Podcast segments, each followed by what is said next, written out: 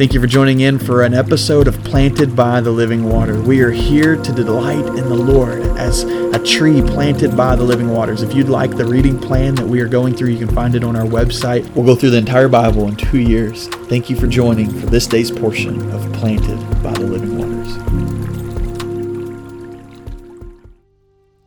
Welcome to episode 59 of Planted by the Living Waters. Today's reading comes from Numbers chapter 11.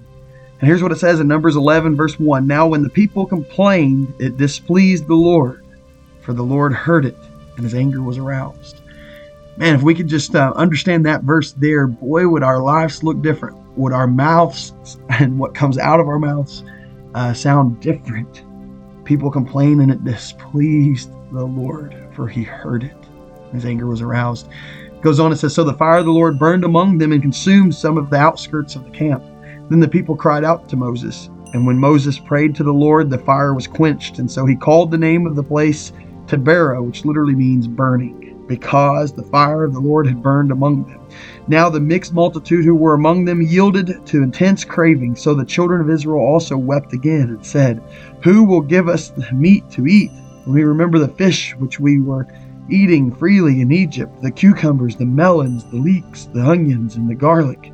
But now our whole being is dried up. There is nothing at all except the manna before our eyes. My goodness, can you imagine um, the story? And I know you can because we put ourselves right in this very place so often.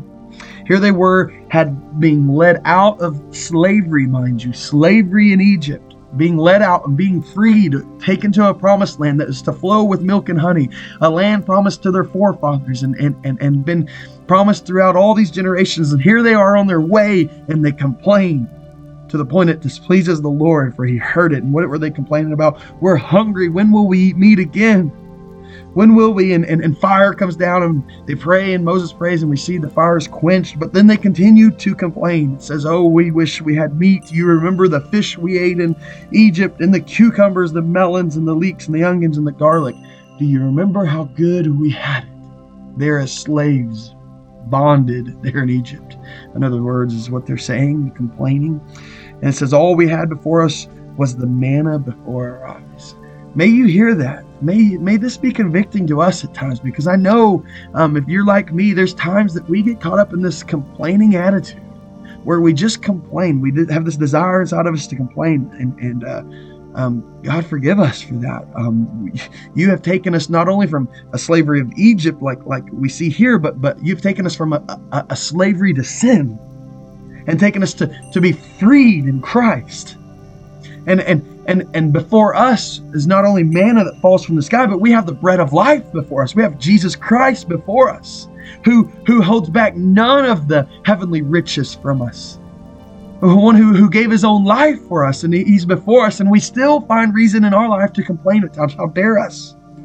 How dare us say how good it might have been at this point in our life when now, through the gospel, we have the very bread of life before our eyes.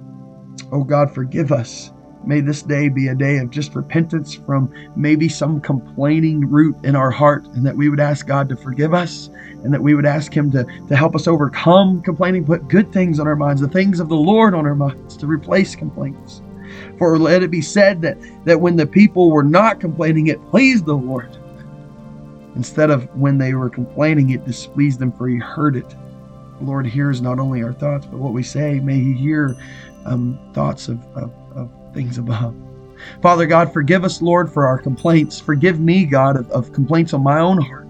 While while there's times I may voice them and times I don't, you know the very complaints of my heart, Lord. And God, I, I pray that you forgive me in that, God.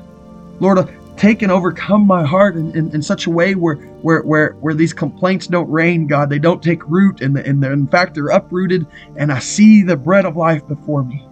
God, do that with our church too. May our church repent of times in which we may have come to a complaining place, whether it's in our life, our church, in our community, in our nation, in our world. Instead of us being complainers, may we see the bread of life before us and follow you as you have commanded and be the salt and light of the world, be the catalyst for change, not because of, of our gumption or, or anything of us, but, but that we're following you, who is the change maker, the way maker, the, the bread of life that is before our eyes. Father, forgive us. We love you, Lord. Forgive us of our complaints. In the name of Jesus, we pray. Amen.